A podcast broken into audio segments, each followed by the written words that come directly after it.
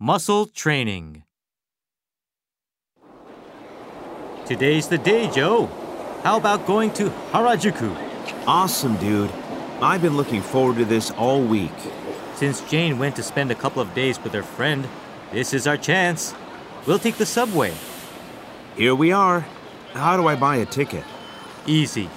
Look at the train map above and find the name of the station you want to go to. I'm all ears.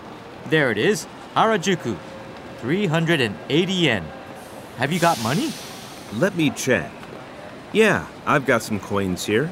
Just stick that 500 yen coin in the ticket machine and press the button for the price of the ticket you want 380 yen in this case. What's next? We go through an automatic gate. Put your ticket in the slot there. Say, hero, I'm amazed at how clean train cars in Japan are. Velvet seats and all. I freaked out at the first train we took the other day. It was unbelievable. They are rather nice, aren't they?